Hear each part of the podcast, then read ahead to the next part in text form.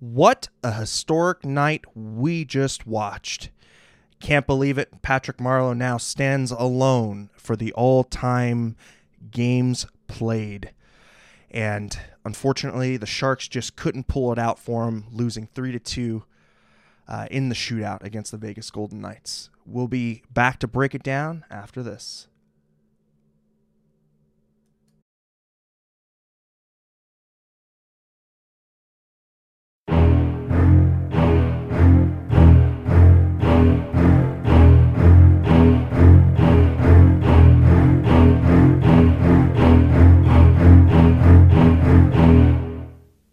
But first, if you want to be a part of the show, please follow us on all of the social media garbage. That is Twitter, Instagram, Facebook. Of course, you can hit us up in the YouTube chat, SoundCloud, Reddit, and of course, all the shenanigans happening on the Discord.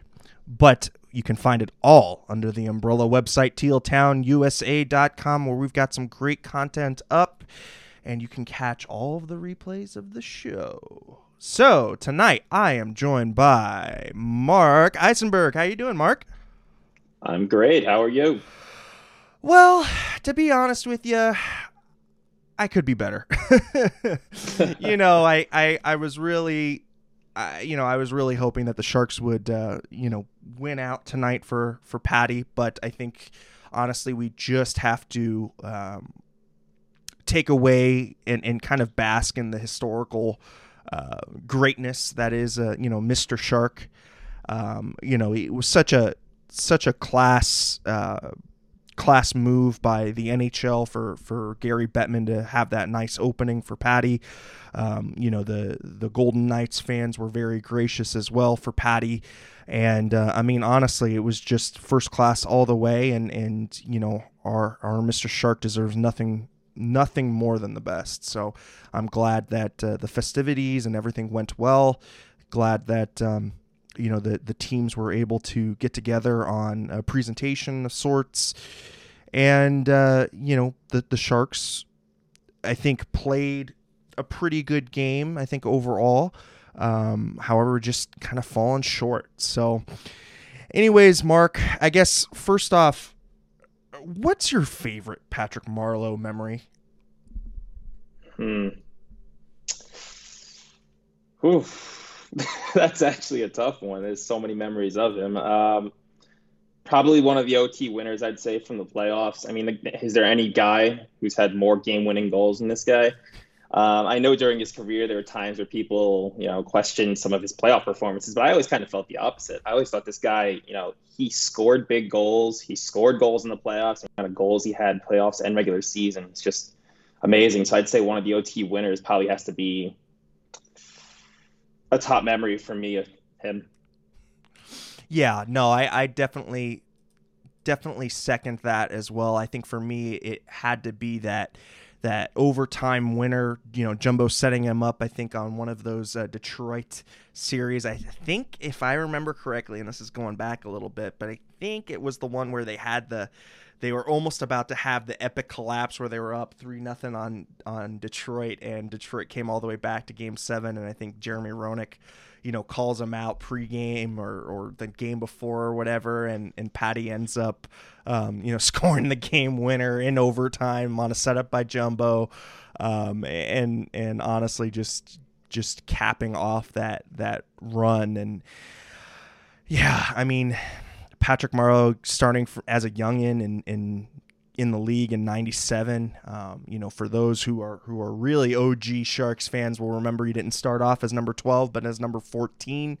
Um, you know, that was that's kind of why Puck Guy. You know, just uh, just for everybody out there. But if you didn't know, Puck Guy 14, the 14 is because of Patrick Marleau. So, um, you know, it's it's very it, it's very fitting um, that he's got that in his handle and you know, I thought one thing that the the guys brought up on the broadcast tonight uh, was that Gordie Howe, uh, you know, had had kind of always been linked to this franchise in a very weird way.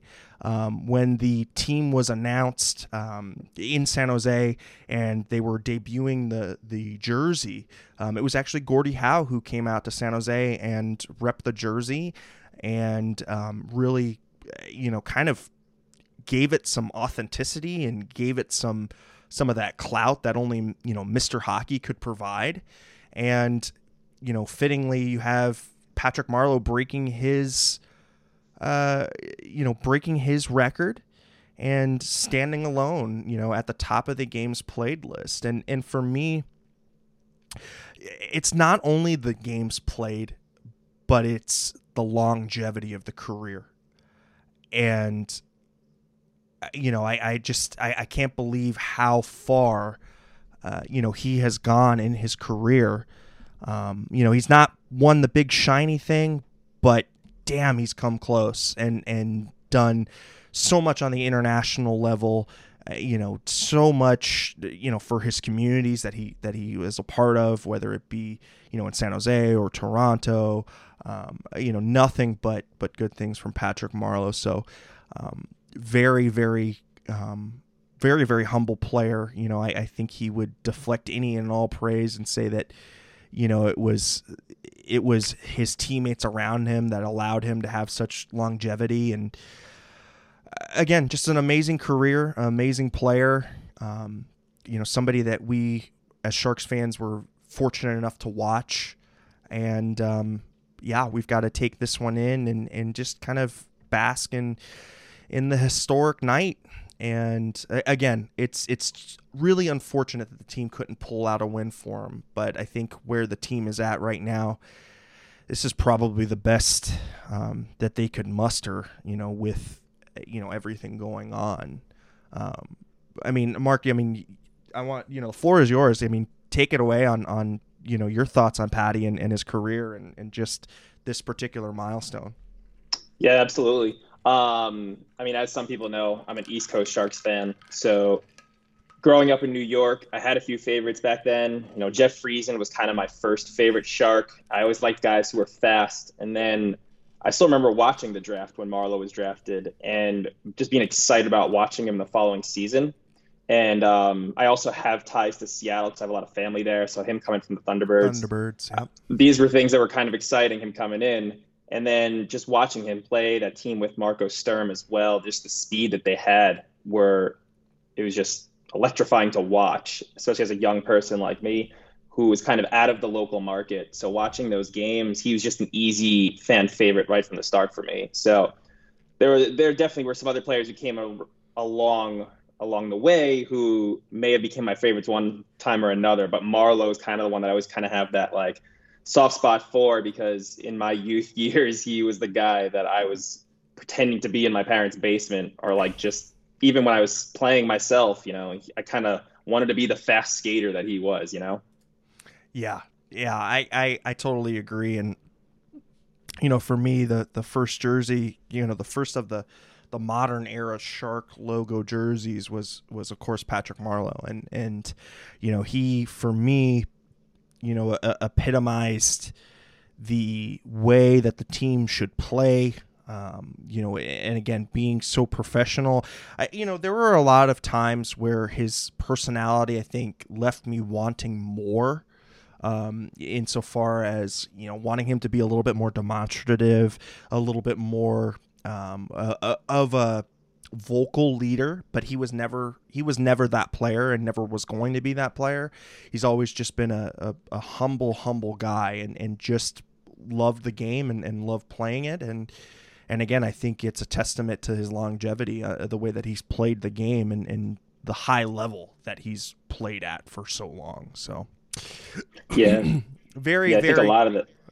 Oh, go ahead. Oh, sorry. Yeah, I just think uh, a lot of that comes from those years with Jeremy Roenick, you know, where it was coming public that maybe he was a little too quiet at times. But, you know, I think that was always kind of also the charm about Marleau. It's like he, everything he, he did was on the ice. You know, he just led by example. He led by his performance. Um, there are a lot of, there's a place on teams for both the guys who are loud as well as the ones who are quiet. But Marleau was one of those guys who, you know, you'd see his excitement when he'd score one of those late third period goals or an OT winner, and you could see that it wasn't he wasn't just coasting. You know, this guy was playing with heart. He's playing with passion. So I always thought that was kind of a good trait of his, despite the fact that he wasn't quite the loudmouth of someone like Jeremy Roenick. You know. yeah, yeah. I mean, and and the thing is, I mean, you had Jeremy Roenick come and go, and and you know you had an, another one of my favorites was was Owen Nolan who who came and went and had some friction with Patty, and uh, you know at the end of the day, you know who's the one that that ends up surviving, you know all of the uh, you know all of the the years. It's it's Patrick, right? I mean, and, and so I think it just goes to show you that not only did he play the game the right way, but I think he also really um, took his conditioning as, as part of his craft. And I mean, I don't I don't ever remember a time seeing him in, in a camp not being ready, um, you know, and, and not being um, uh, not only not ready, but just not physically there. I think he always came to camp in, in the greatest of shape, and, and really, again, just a, a testament to, to how much of a, of a hard worker the guy is. So, again, um, awesome to see Patty um, break the record. Um, awesome to see that the the all times game leader is wearing a shark jersey, you know, wearing our teal proudly. Um, I think after tonight, I think we'll definitely see more outpouring of, of Patty to the Hall. Um, I, I think that honestly, at this point, if you're mentioned in the same breath as Jagr and Messier and Howe and you know Delvecchio and all of the other ones that had you know been further up on that list, uh, you know if he's not there, I think it would be such a such a crime. You know, such a crime and such a shame. And and again, it's just having a having a career like that. I think it just speaks for itself. It speaks for itself. So, yeah, uh, awesome. And uh, you know, I think with that being said, I think we'll we'll hop into the game. Um, I mean, the Sharks tonight, you know, in that first period looked like they had a little bit of jump coming up. I think, you know, they were catching Vegas on the second of back to back, so they had a little bit more jump in that first period. Um, I, I liked the forecheck. I think in that you know in that first 15 minutes of the first, you could really see that the Sharks were taking advantage of um, the transitions.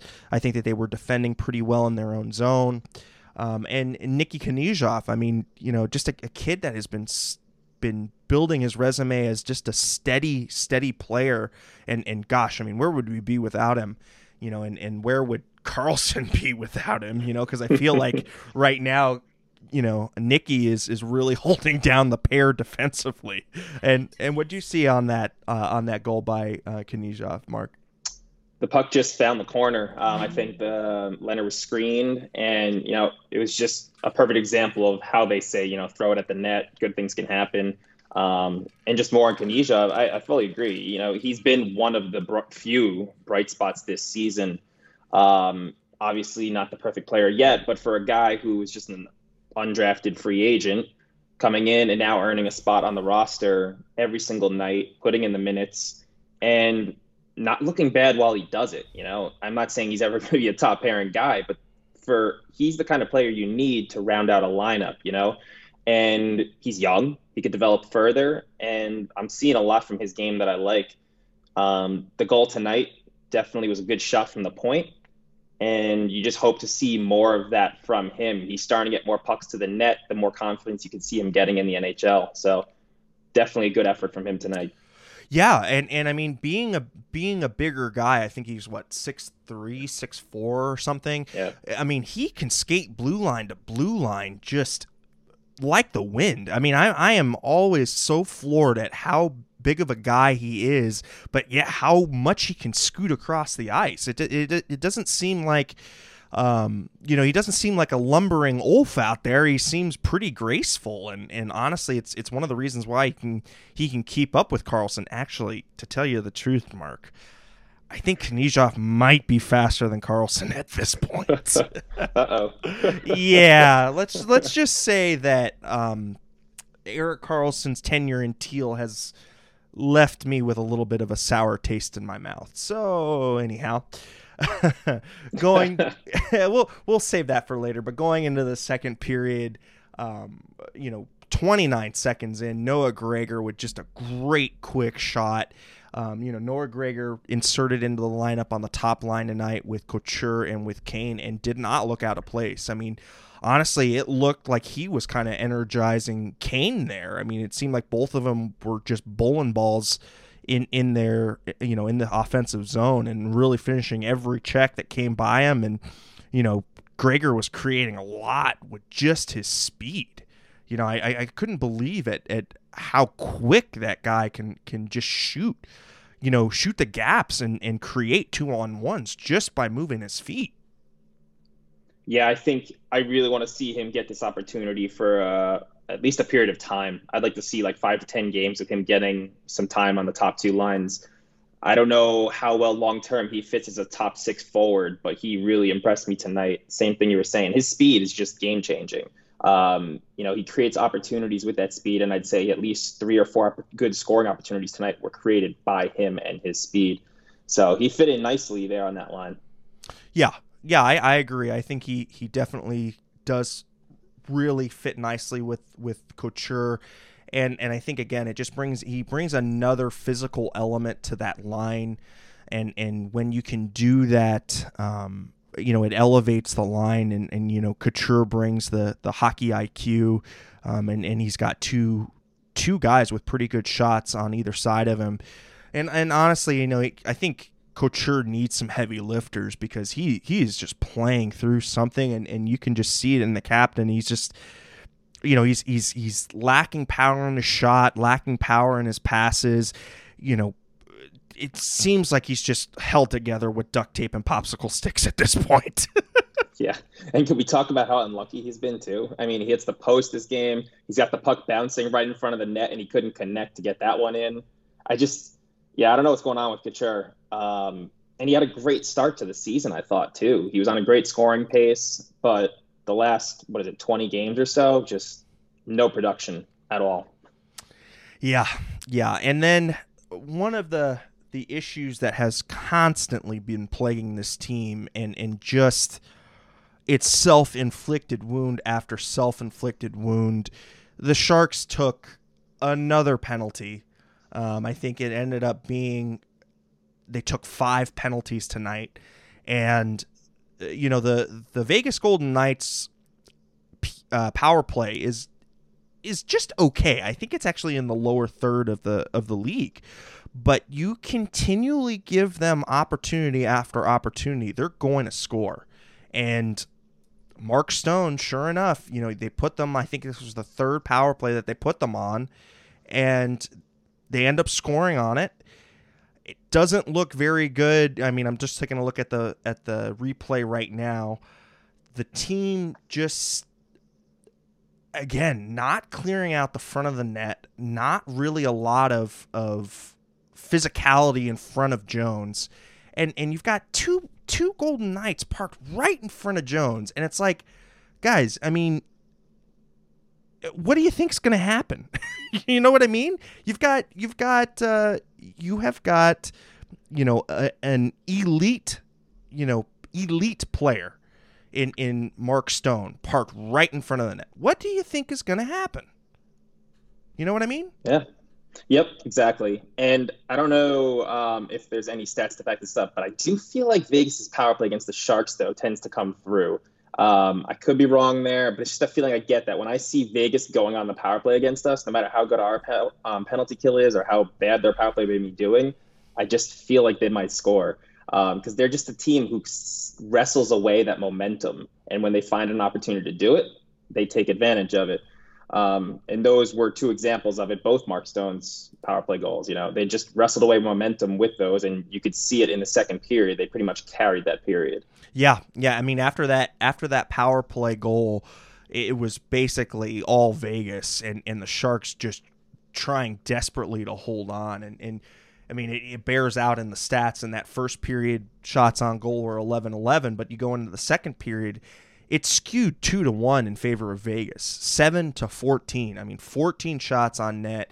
And, and Jones had to make some highlight reel saves, I mean, in that second period. And, and really was the only reason that kept them into the game, you know, for as long as they as long as they were. So, you know, I don't think we can really fault goaltending tonight. I, I, and and honestly, it it just seemed like once the Golden Knights got got their ears pinned back and uh, were playing in the offensive zone, I, I constantly saw the the team, you know, having long shifts again. You know, constantly saw the team dogging it when they needed to get back to the bench, and uh, you know the defensive pairings are not aware of when to get on and off the ice, and and and I saw it multiple times on that second period. And again, it is the thing that besides the taking a lot of penalties, that the second periods and and their shift discipline has been probably the the beat those two well I would say also goaltending inconsistent goaltending as well would be would be on there on the in the top 3 for me of issues this season but I, I think probably number one is second period woes and, and shift length discipline because you know it, it and we talk about the second periods and, and I think it bears out with the Sharks um, differential in the second period is that they're on the long change. And and I don't I don't I don't know what it is if they need to be practicing, you know, if they need to be practicing line changes, you know, far side line changes or what, but gosh, Mark, it's they can't get out of their own zone in the second period. Yeah, and I think it's just the, the, defensive collapses as well, constantly turning the puck over, allowing the other team to have the possessions, and then pinning them in their own zones as well. So, I mean, you're right, and that, I think that def- definitely correlates to the trouble they've had this season with the second period, specifically early on in the season, but even carrying on through the rest of the season as well. Yeah, yeah, and and you know, again, I think that that causes those self-inflicted wounds, and and again, it just puts them in a position to where you know they're either chasing it in the third or they're tied going into the third or you know they're they're giving up um, they're giving up momentum in that second and then the other team is just carrying that through. So uh, you know and then D- dj has saying, you know, Vegas has more grit th- this year, best third period, um, you know, best third period differential in the league. And, you know, I think he's right. Second round between Vegas and the Avs is going to be something, something special. So, uh, you know, it, it, the, I can't wait for the playoffs and to see you know those teams go up against it. Oh, Hockey Mom, thank you for the uh, for the donation, super chat donation, twenty bucks. Uh, appreciate it, and uh, we've also got some some stuff coming in from um, from AJ as well, who's who's sitting on the uh, on the media call. So um, uh, first off. Uh, to the broadcast, I was extremely pleased. It's the hottest team in the NHL. We wanted to play hard for Patty, and I think we did. It was a hard fought game, and we get a point. I mean, what else is he going to say, right? I mean, I I think right now the team is just kind of coming to grips with they just don't have the talent to compete uh, against a Vegas.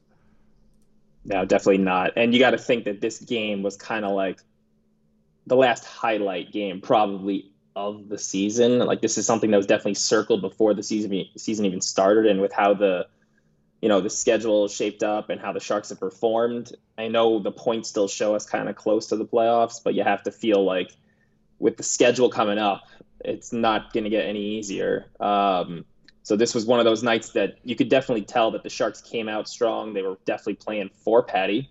Um, and I think that might have given them an extra boost to take on one of the top teams in the league.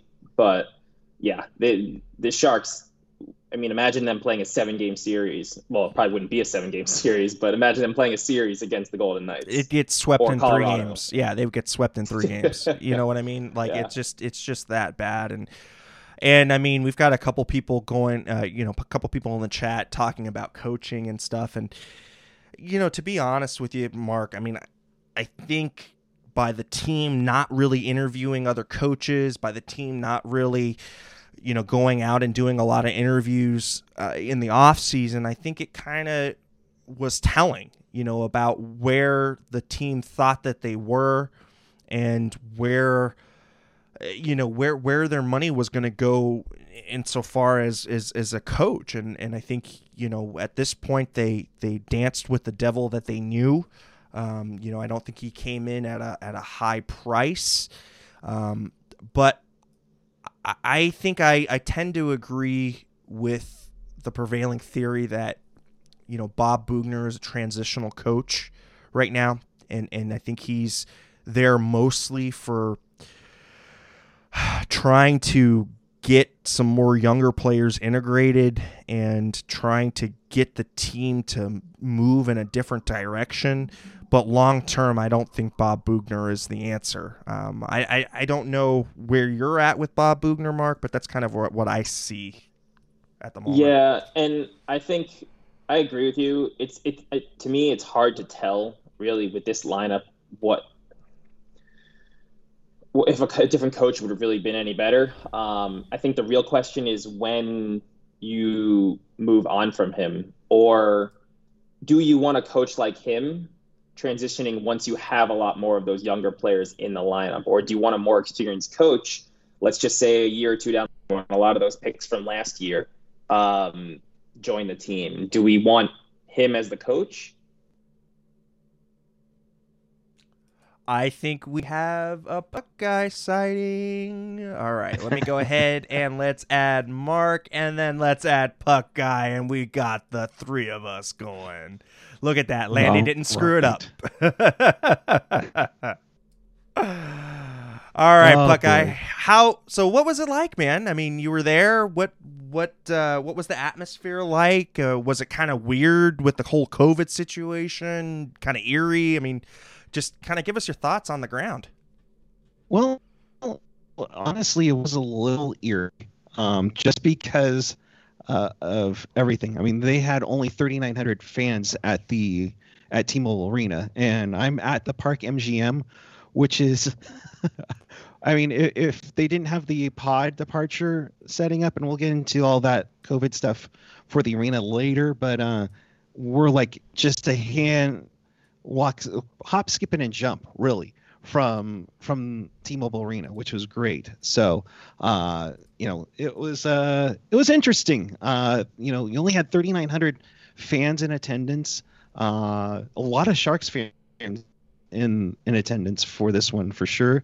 Uh, but it was kind of eerie, but it was it was kind of nice because it was pretty busy on on the second deck where where uh, myself and Amanda were sitting, and uh, you know, I, I, I thought it was a pretty good crowd. I can only imagine how it would be if it was a full full crowd out on in there tonight. But uh, you know, it it's it's a pretty nice arena. I'll I'll make you that. But the uh, you know, I being there, I, I was for, I'm glad I was able to go. I'm glad I was able to be there and see it in person.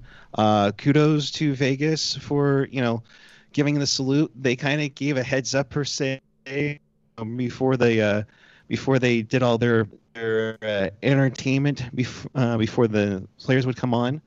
But uh, yeah, it was. Uh, you know, they said, hey, you know, it's not just a night for the, you know, the Knights are coming home, but uh, it's also a night for an opponent, and let's let's be classy about it. Let's do this, and uh, you know, and uh, it, it, was nice, and it was a nice crowd gesture. I'll I'll try to put some of the uh, footage I have up either on Twitter, Instagram, or on the YouTube channel, uh, because overall it was it was pretty chill. And as we were leaving, as frustrated and as pissed off I am about about the Sharks losing, hey, we got a point. Um, you know, it, I mean, it was you know kudos. They're like I had my uh, I had my uh, Marleau jersey with me tonight, along with uh, Amanda had her uh, her son's jersey. Uh, but uh, was you know a lot of kudos. Is hey, you know they it's almost they kind of they kind of felt bad that they they won the game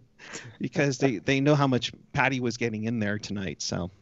Oh, I know. I mean, it just seemed like the whole team wanted to have, you know, Patty win that you know get that game winning goal. Um, it seemed like the the team really did try to to rally around him. Um, and and you know going into that third period, I think it, it kind of bore out. We saw, I think we just saw Vegas's depth and and Vegas you know Vegas's talent on display in that third period. I mean, they really just took it to the Sharks all third period. Um, again, self-inflicted wounds. The Sharks put them on the power play again, and you know they end up scoring the tying goal, 329 into that third period. Um, again, you know, it's it's not the fault of the goaltending. Um, I think at at that point the the the system, you know, in their own zone had really broken down on that goal, and and you know, again, if you allow Mark Stone to park his butt in front of the goaltender, what do you think is going to happen? You know what I mean? it's it's it's it's not rocket science. I mean, the guy is a hell of a player. You know what I mean? So, you know, again, self-inflicted wounds, not marking guys when they need to mark them, you know, in front of the net, not clearing out trash. Same issues over and over and over again, and it just seems like this team just refuses to learn you know, learn from its mistakes and, and continues to make the same mistakes. So right. what what does that tell you? Does that does that lead to a coaching thing or is that a personnel thing or maybe it's a little bit of both? So you know, that unfortunate uh, that's kind of the way that it was. The Sharks were kind of had their their uh, tails pinned between their legs, so to speak, or you know, tails firmly between the fins, if you want to go with the shark pun, um, for the rest of that third period. Um, basically, a frantic finish at the end with a final few seconds, and then they go into that three on three. And again, but wait, oh, wait, before you get into the overtime, though, yeah, can we talk about Mario Ferraro? and since Mark's on here, holy crap! Save I almost game. lost my. I almost pissed my my when I saw that puck going, and I was like, "Really? We're gonna let that happen on on the Marleau game with two seconds left? It's gonna just trickle past in? Oh my god!" But yeah, yeah. Landy, way too many penalties. But oh my god, your Mark, your boy for Vezina. Let's make it happen. yep, he was in the perfect place at the perfect time. I, I, I right. the angle on TV too. I was seeing that, and just it almost started happening in slow motion because I was like, "Is this really oh, how the game is going to end?" My God, dude, he that I mean, I we where we were sitting, we were in like in the corner behind Jones, and I'm just saying like, "Oh God, no!" no. you know, it was yeah, like it was a train those, wreck. One of those. Yeah, you were just watching it in slow motion. oh my gosh. Uh, yeah, Sonic Tonic uh, with the with the great quote there. Um, you know Mario with that one save definitely was the game. You know the the play of the game. Uh, that's for sure. And and I think you know you're you're talking to three guys who are on the Mario Ferraro fan club at this point. Um, mm-hmm. You got that. I mean, honestly, that the kid is going to be wearing the C sooner than later, and um, just a hell of a player. You know, it wouldn't surprise me if he you know, if he ends up, you know, challenging for a Norris one day, you know, I think he's just he's just that good of a player, and and I think if he gets the offensive pedigree into his game and, and pairs it with just just a unique understanding of his own zone and where the puck is in his own zone. Uh, again, I, I see very big things for this kid, and again, I, I think he'll be wearing the C kind of, kind of like a Rob Blake. May, might be a good comparison for the kid. Yeah, if that offense could uh, develop, you'd have one of the top defensemen in the league. I mean, he's definitely make got the making of the defensive end, the hockey IQ, the energy, the leadership. The only thing missing at this point is a, lot, a little bit more production offensively.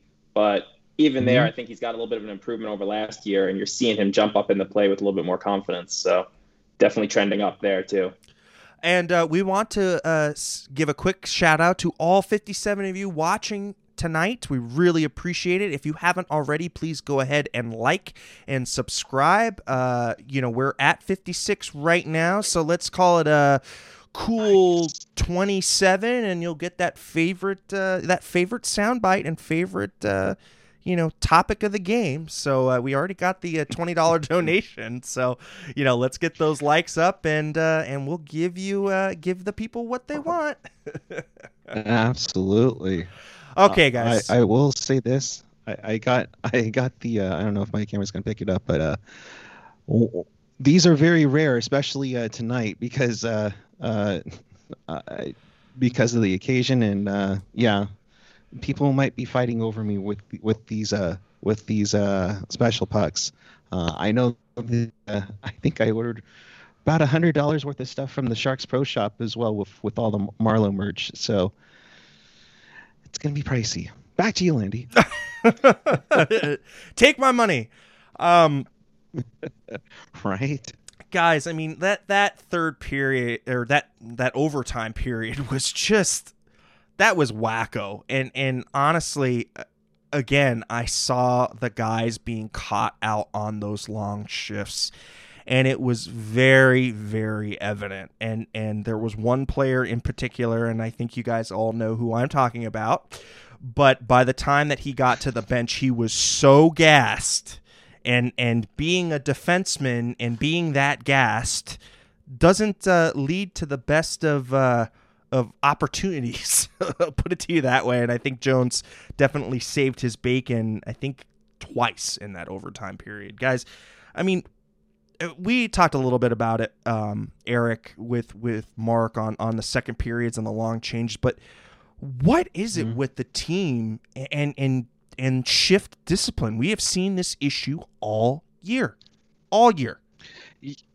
Yeah, it's it's something that you know they can't keep the short shifts, or or they see you know trying to get one more scoring chance, and then they get hung out too long because of a quick turnover, and get hemmed in their own zone.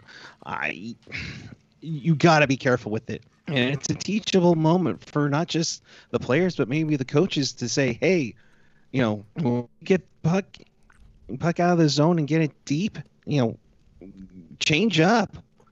Yeah. Because we saw it the other night when when Timo was being a little lazy getting off the ice where he didn't stride to the bench. Yeah, I saw like Donato hustle like crazy because he was behind the play. Karlsson, I saw. I remember in the um, overtime, he was so gassed and the, the puck was getting played upward a bit and Karlsson's like no you go back there we're going to start over again because uh, i can't go any further. And that's probably good because a turnover and hurdles by himself and you're you're in big trouble. Yeah.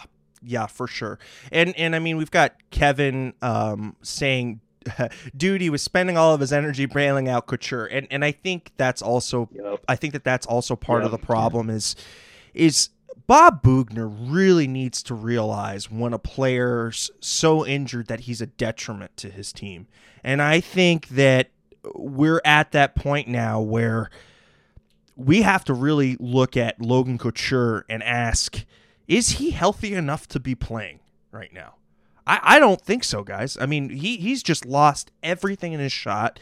His passing has just I mean, it looks like the the the puck leaves at like four miles an hour off of his stick when he's trying to do a cross ice pass.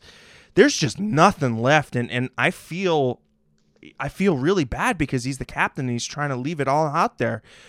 But I think it's also a sign of a good leader to know, hey, you know what, guys, I, I'm I'm taking away from the team at this point.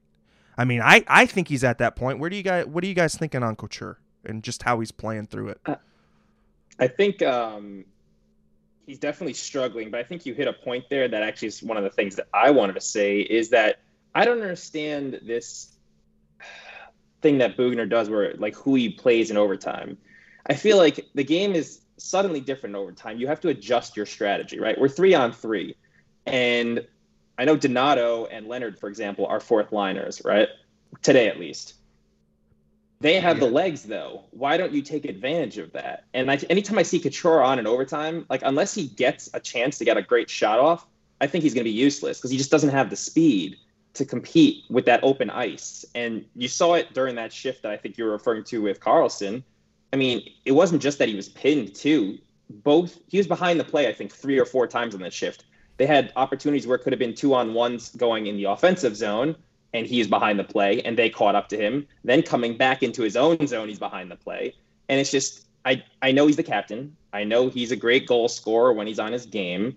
But as a coach, I feel like that's where you make those changes. Put more time for Balcers, put more time for Leonard, more time for Gregor. Yeah, that was Donato. These are the guys with legs. Uh, th- that was that was where I was gonna go, uh, and I was gonna hand it off to you, Eric. But Yeah. Why did Gregor not see you know him? You put him and Patty together. Holy shit that's going to be a fast you know that's going to be a fast set. And you put either you know Bernsey or, or hell even Ferraro or or or Knyazev or or you know Ek uh, on the back end. And and oh my god I mean you could be transitioning back and, and back and forth. And and I mean you can just see these guys fly. I mean so what is the hesitancy there from the coach? And and why is he reluctant to to move off his veterans.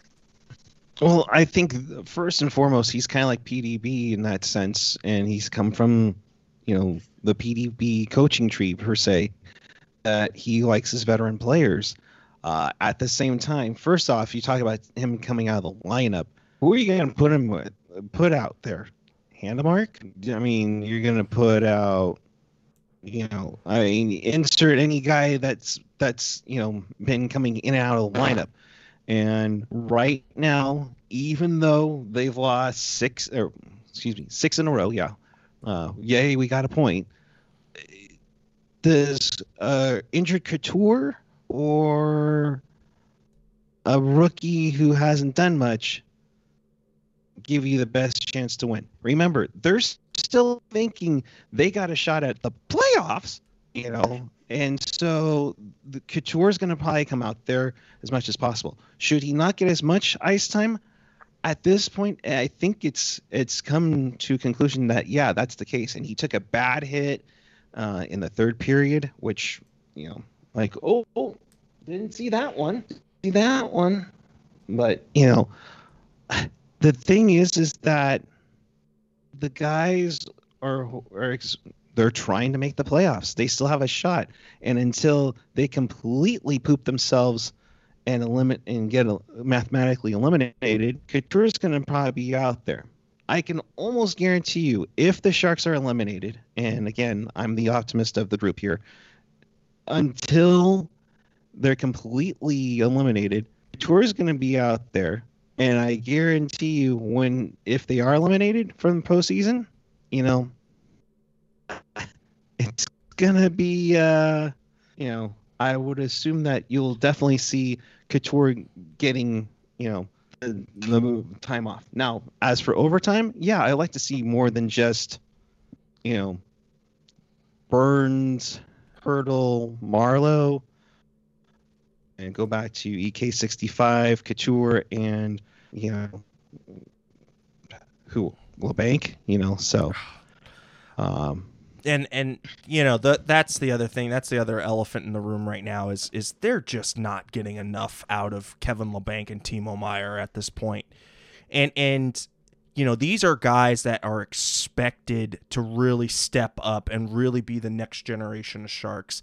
And and and it's like where the hell have they gone you know what I mean like Timo at this point let's let's take a look at what Timo did tonight Timo had 15 minutes of ice time. Okay, three shots on goal, one hit, and one block.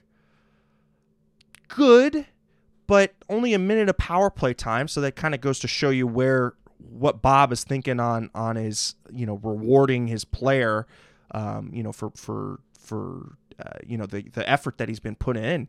But guys, I mean, at, at, at some point we have to ask, okay, when is it you know when's enough enough with with this kid with starting really slowly and having him have to work his way into the season i I, I don't know what the answer is to get him and and Labanc, you know, going again. But I, I mean, for guys that are that are taking up as much cap space as there, I think between the two of them, it's eleven million dollars. You know, in, in getting the production that they're getting what is the answer to these two? Is it is it is it time to, to start thinking about moving on from one of them?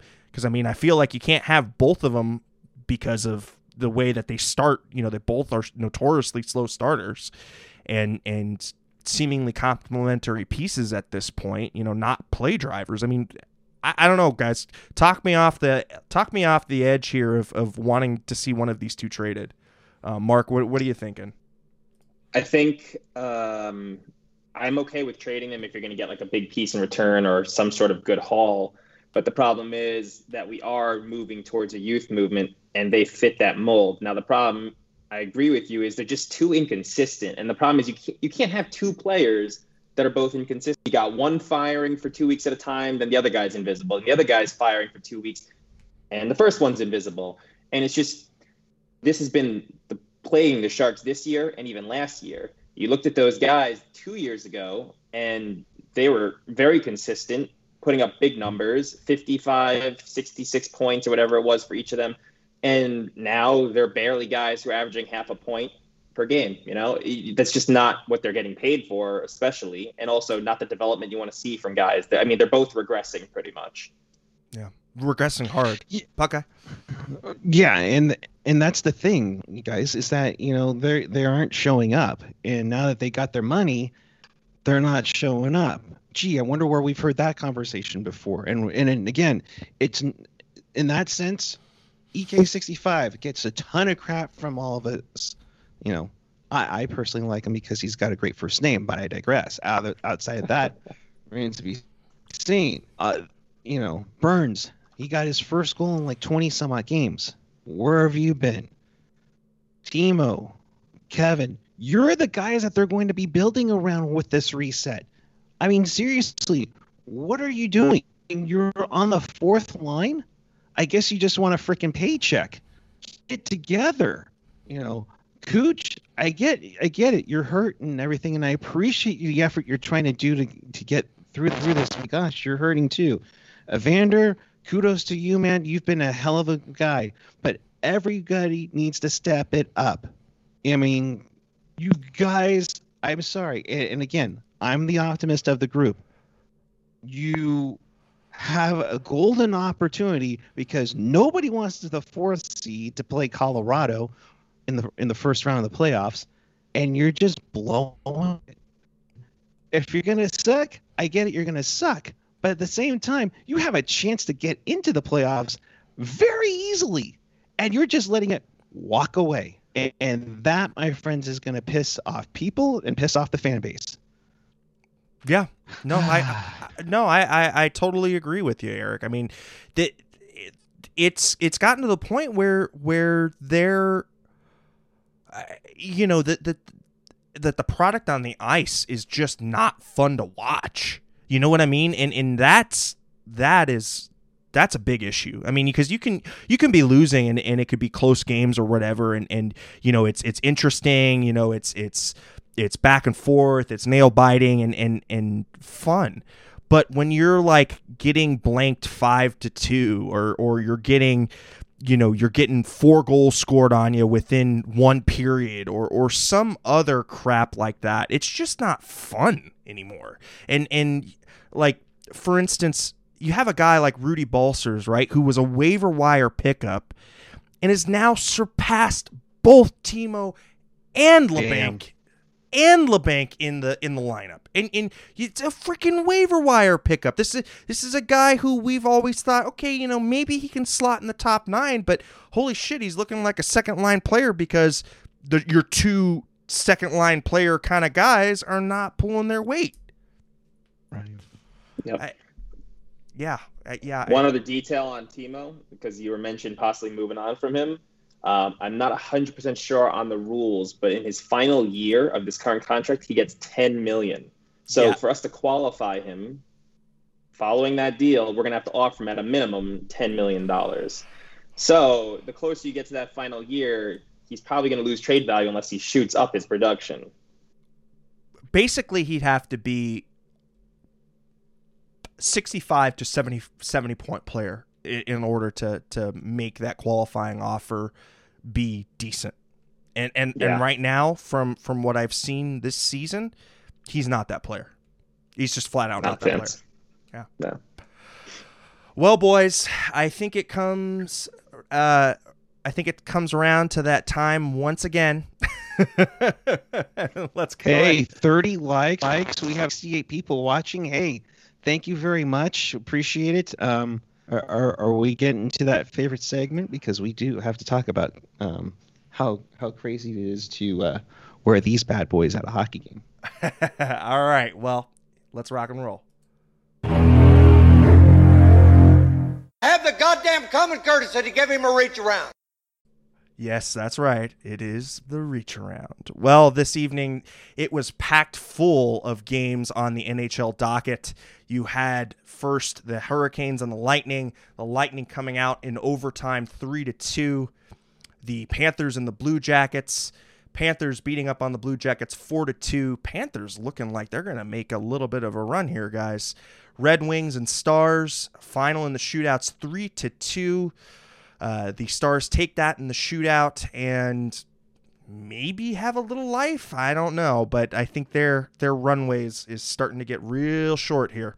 Predators continue to to bounce back very very well. They beat up on the Blackhawks five to two tonight, and uh, you know the Predators uh, kind of riding their ship, and uh, they picked a hell of a time to do it. The Wild beat up on the Coyotes five to two as well again, it is that hot potato for fourth place. It's like, I don't want it. No, do you want it? No, I don't want it either. So, anyhow, the, the fourth place remains as much as a mystery as it did going into these games. uh, the Senators beat the Flames 4 to 2. The Flames continuing to, to kind of be almost like a mirror of the Sharks in that North Division where there there was at the start of the season uh, some some uh, some room for optimism, and and I think. Uh, you know, I think that there were some high expectations in Calgary for for what that team was going to do. Whether those were misplaced or not, I don't think we're really at the uh, at the point to say it. But you know, the the Flames just continue to to go into that di- uh, downward spin, and and again, the Senators beating them four to two, the Oilers uh, beating the uh, Canadiens four to one. Carey Price goes out with an injury in that one. And oh boy, yep, you know it, it's looking like that that Canadian ship is starting to to take on a lot of water, guys, and it and I don't know where they're going to end up, but it does it's not looking good over in Montreal land, that's for sure. And then your Nike, at least oh, they have Jake Allen. I was going to say at least they have Jake Allen. Yeah, uh, Kevin Lacey uh, pulling up something I think I think we could all probably agree with. Can we just give the fourth Pacific spot to a Central Division team? Oh boy, yeah, I I I agree. It's just like it, it is. It is just insane how nobody wants that fourth playoff spot. It's just insane. Uh, and then of course the nightcap tonight, the the Golden Knights beating the Sharks three to two in the shootout. Uh, but of course, I think that that was the the the end result of that game is just a footnote to the Patrick Marleau night. And, uh, you know, again, I think it was uh, shown across the entire league. Um, if you had been watching a little bit of the pre games for different uh, different games, I think there was a lot of video messages being sent out to uh, to, to Patty and congratulating him. Of course, you had the the tribute from um, uh, Gary Bettman and uh, again, even even NHL.com. I mean, the leading story was Patrick Marleau, you know, beating the all-time uh, games played record by Gordie Howe, and and uh, you know, taking over sole first place. Now, who is the dick uh, that works for the Toronto Star? Oh, jeez. Um, that that's like basically saying uh, he doesn't deserve it. He's only doing this to get the record and all that stuff. It's like shut the fuck up. Nobody likes you in the Toronto media. Nobody likes you with the Leafs. And then you got to badger yourself in there because you need some clout. Shut the hell up. Yeah. Just another reason why I can never root for Toronto. I know he's not part of the team, but it's just that city. Just like you knew if there was going to be something bad about Marleau today, it was going to come from somewhere in Toronto. Whether it's yeah, hot- idiots online or someone like him in the press, just someone saying something stupid, showing lack of appreciation right. yeah. for the guy that he is. Yeah, Steve Simmons, and then I think the other asshole on the list is uh, Larry Brooks over in your neck of the woods, Mark. Um, that guy's yeah. a piece of work. Um, but uh, you know, didn't he get into it with Boyle one time? Uh, yeah. you ever want to feel good about yourself? Go watch Boyle tear into him. right. Oh yeah, no, uh, definitely, definitely a classic. But I mean, honestly, guys, it, it records are meant to be broken. You know, it, it's it's incredible. Um, it's an incredible feat of of longevity, and and I mean, hell, even even Gordie, I mean, when when he, you know, set that record, he basically set that record from I, I think what was his he was like 50 years old in his last game or something? 51 or something? You know when he was playing with Mark um uh, you know when they were on the WHA with the with the Whalers and then the Whalers went into the NHL and I think Gordie was there for 1 year and I think like I want to say I think he was 50 or 51 so even you know even the the games that he padded onto his record I mean you could say that uh, you know this is a guy playing out the string because he wanted to play with his son. I mean, like again, we we could have all sorts of arguments about this, but it's just I think it's just a feat that anybody could come, you know, within spitting distance of Gordie, let alone surpass him. And, and that's the other thing too. Don't forget if you can you can even Google this up because I was looking up for graphics for any for everything.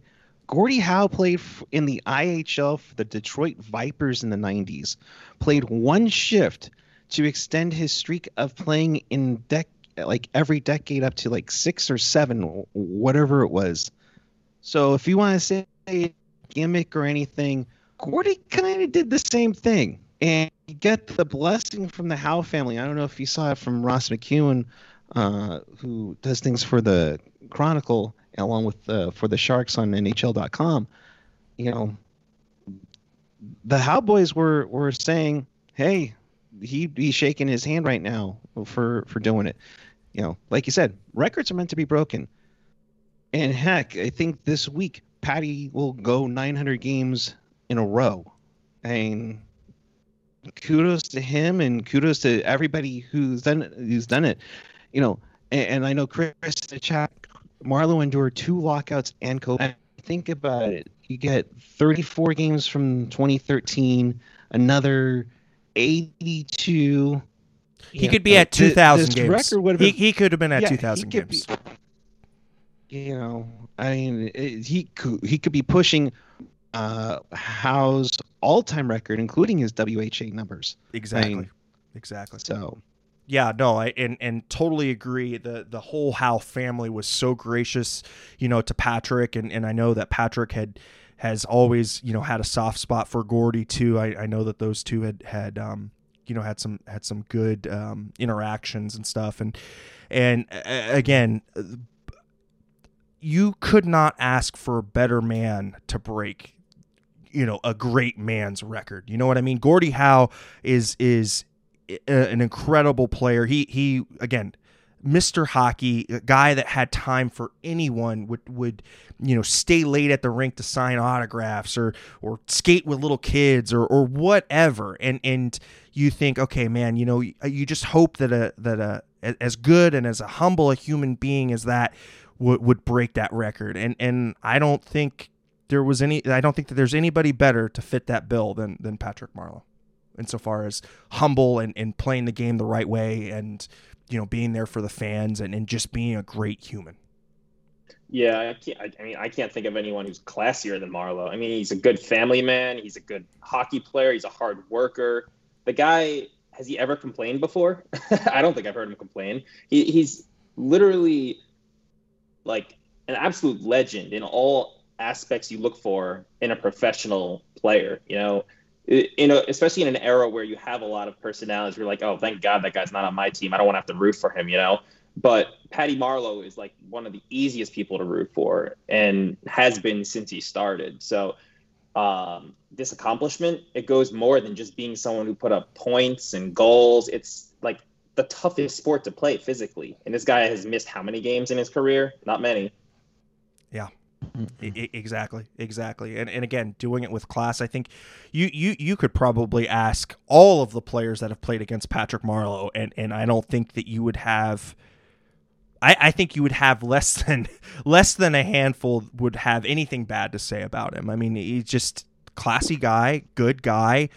Um, you know, understated, and I think that that rubs a lot of people the wrong way that he's understated, but again that, he's he's a he's a, a rural kid you know coming from Aneroid and you know grew up with with the with the family manners and and and um, you know like you know Canadians just happen to be a little bit more more of a friendly people, and you know respect. You know the respect thing is a I think a totally different ball game up there, and and again he just came from a really good family and and and never I mean even even through all the accolades, even through all of the success, never let it go to his head. Never had a big head about it. Never. And and and hmm. again, I don't I don't think that you could ask for a better human to break that record. And and I think Gordie is probably looking down on him, smiling and, and going, you know, I'm glad that that kid did it versus you know versus somebody else. And to quote Drew Remenda, a, a good Saskatchewan boy himself, both of them from Saskatchewan.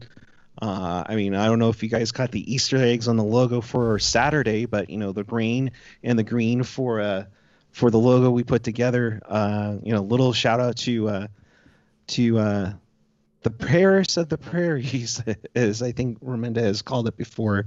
So definitely, uh, definitely. Uh, what would Jeremy Roenick say? He would say, I would hope he said good good for you, uh, but uh, he'd probably tell him gutless, and then he goes on to win the series. That's all I'm saying.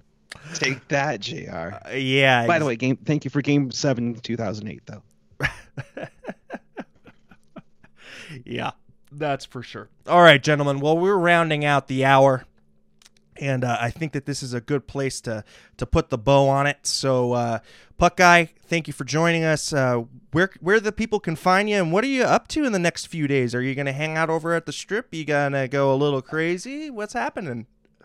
Oh yeah, you know me, go crazy. Um, well, first off, I wouldn't be doing this unless I'm fully vaccinated. So I'm I'm glad to do this, and you know, Man and I are gonna hang out and enjoy. Uh, oh, uh, tomorrow will be nice and everything, but uh, you know, I'll give full kudos to T-Mobile Arena.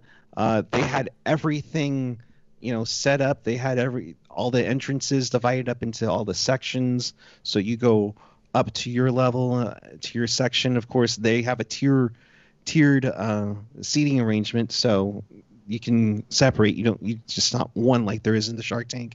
So we we couldn't go in besides that. Um, so it was nice. It was pretty simple and easy, and everything is card, you know, credit cards or you know on the card, which I think the Sharks are planning to do uh, when they open up the Shark Tank on uh, what is the Monday, the 26th.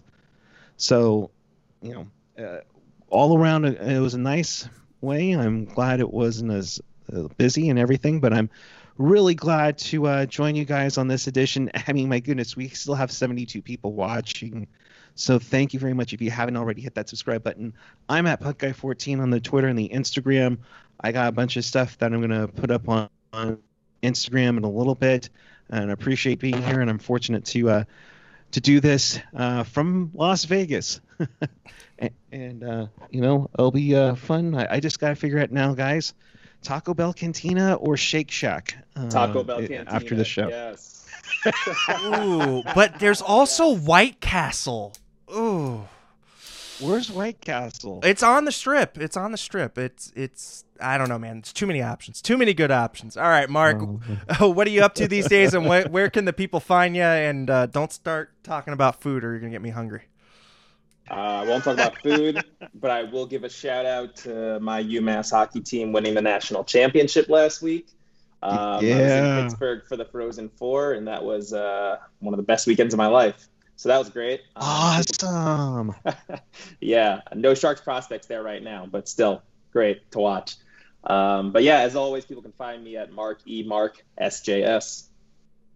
Marky Mark. All right. Well, for me, I'm at Erik Landi. You can use my first name, Erik, spelled with a K the right way, and L A N D I on all the social media garbage. As far as where you can find me, well, you can find me on tealtownusa.com doing some cool stuff. I'm also doing some some hits over with uh, the genuine draft, uh, and yeah, just uh, just trying to hang in there and uh, wait for wait for greener pastures in the off season, I guess. But uh, in case you missed us, or you just want to watch us again, or you want to listen to us while you're in the car, you know, on your commute. Check us out across all of these great podcast platforms. That includes Apple Podcasts, the Google Play Store, YouTube, SoundCloud, Spotify, TuneIn, iHeart, and, and then, of course, the umbrella that is covering it all is tealtownusa.com. So, for the team, we will end it this way with our normal sign out. Keep it teal. Keep oh, keep it real. No. Keep it teal. keep it real teal. Thanks everybody and have a great one. Sure, call me now.